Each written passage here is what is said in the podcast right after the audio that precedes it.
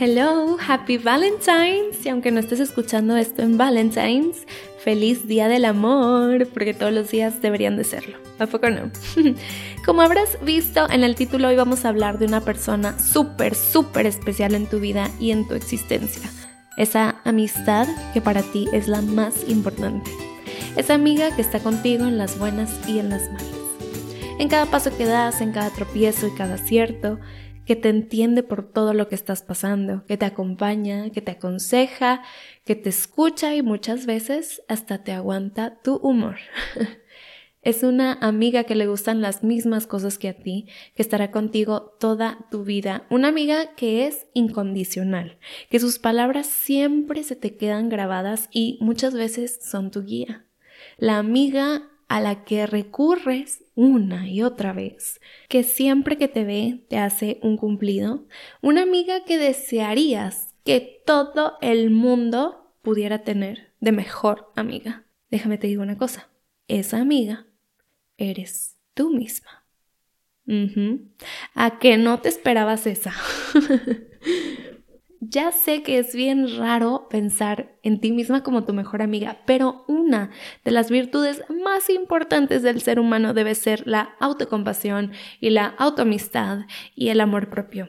Me gustaría que pensáramos cómo es que tratas a la que tú dirías que es tu mejor amiga del exterior. Sí, ahora sí, me refiero a esa amiga que conociste en la escuela o en el trabajo, o en una clase o por otra amiga y se hicieron inseparables.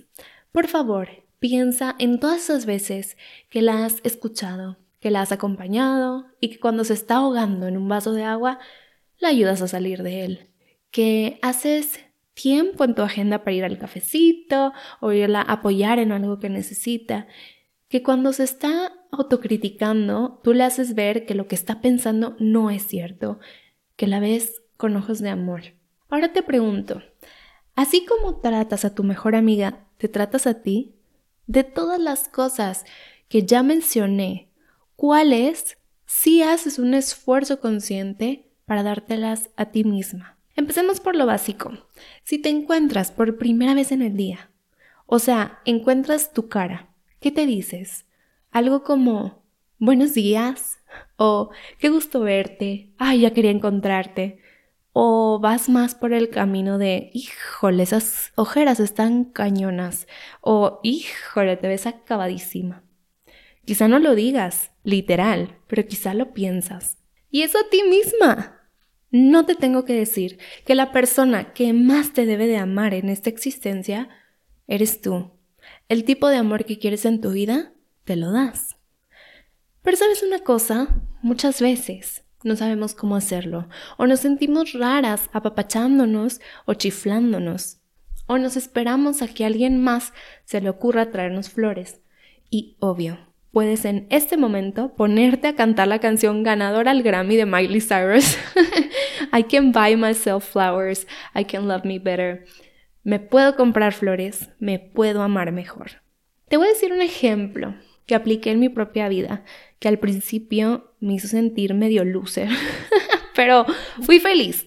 En mi cumpleaños invité a mis amigas a un brunch y yo quería que la mesa se viera bonita en el restaurante, así que compré un arreglito lindo de flores y lo llevé. Y luego llegó el momento del postre y me di cuenta que como que a nadie se le estaba ocurriendo pedir un pastel con velita y yo quería mi foto especial con mis amigas y mi pastel. Entonces, le hablé al mesero y le pedí justo eso, un pastel con una velita.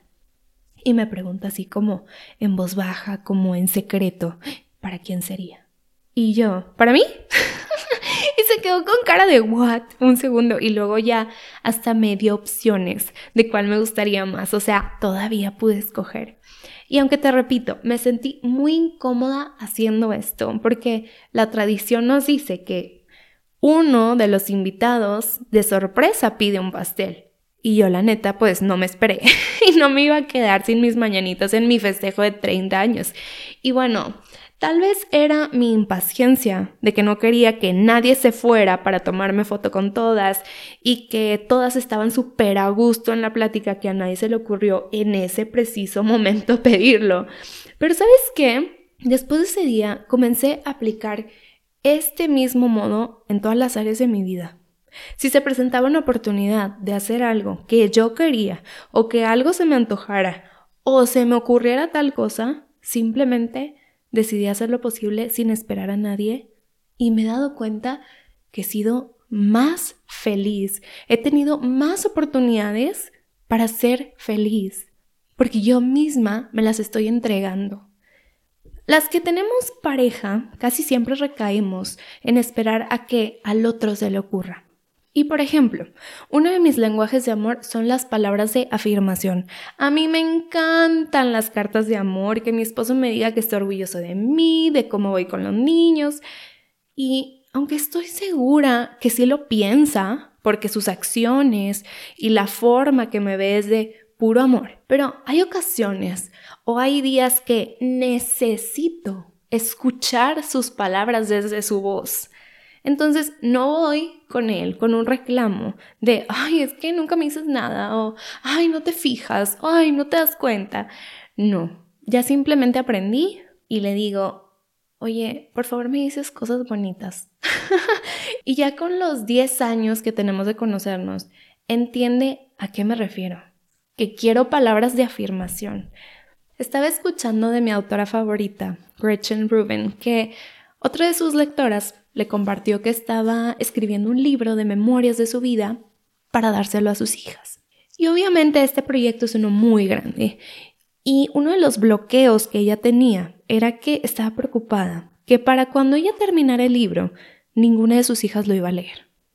O no se iba a tomar el tiempo y que todo fuera para nada. Pero luego tomó la decisión de replantear el proyecto y ahora mejor hacerlo porque ella quería, porque era un anhelo en su corazón el poder expresarse por medio de un libro.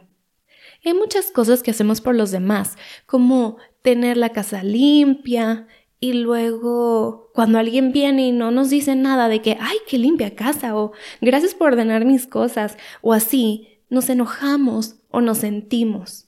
Pero ¿qué tal si empezamos a hacer las cosas porque a nosotros nos gustan así, porque sentimos felicidad o paz o plenitud por las acciones que tomamos? Amiga, ¿cuáles son esas cosas por las que te estás esperando? ¿Por cuáles te estás deteniendo a que alguien más te las dé?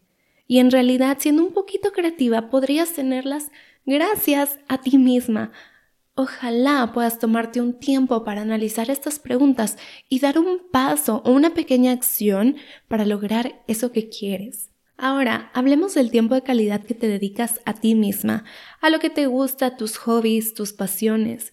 Quizá estés en una etapa de vida donde vas corriendo y corriendo y corriendo con muchísimas cosas que hacer y atendiendo a medio mundo. Pero no te pido mucho. Con que empieces con cinco minutitos ya es ganancia.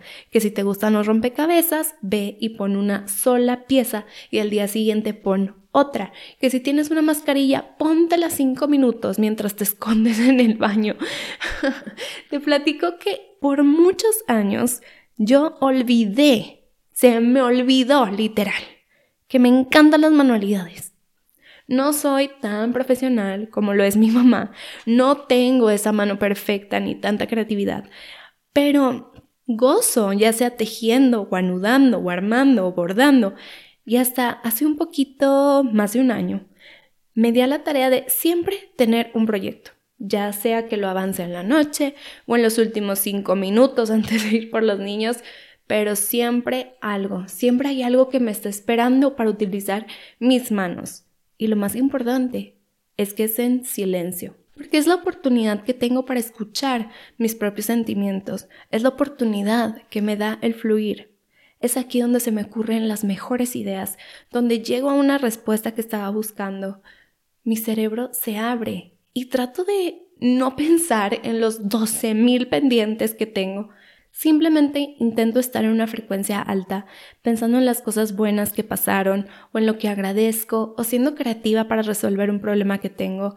Y gracias a este silencio, lo demás se resuelve. Es algo muy mágico si lo piensas. O sea, el divertirme me ayuda a resolver otros problemas o situaciones más serias.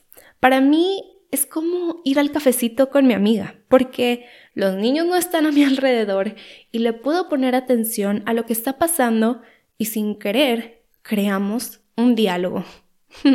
Así que te invito a que te des ese tiempo de estar en silencio y comienza a escuchar cómo te hablas y qué consejos te das. Nadie, nadie te conoce mejor que tú y solo tú tienes las mejores respuestas a tus propias preguntas. Es el ejercitar esa intuición.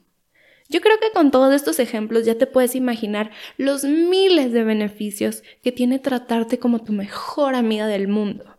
El cuidarte, escucharte, ponerte atención, regalarte cosas, invitarte a crear e invitarte a experimentar esa clase de salsa que quizá haya pasado por tu mente desde hoy. Y la próxima vez que te veas al espejo, no olvides sonreírte y comunicarte que te quieres y estás para ti, cuidando tu corazón, procurando tu felicidad.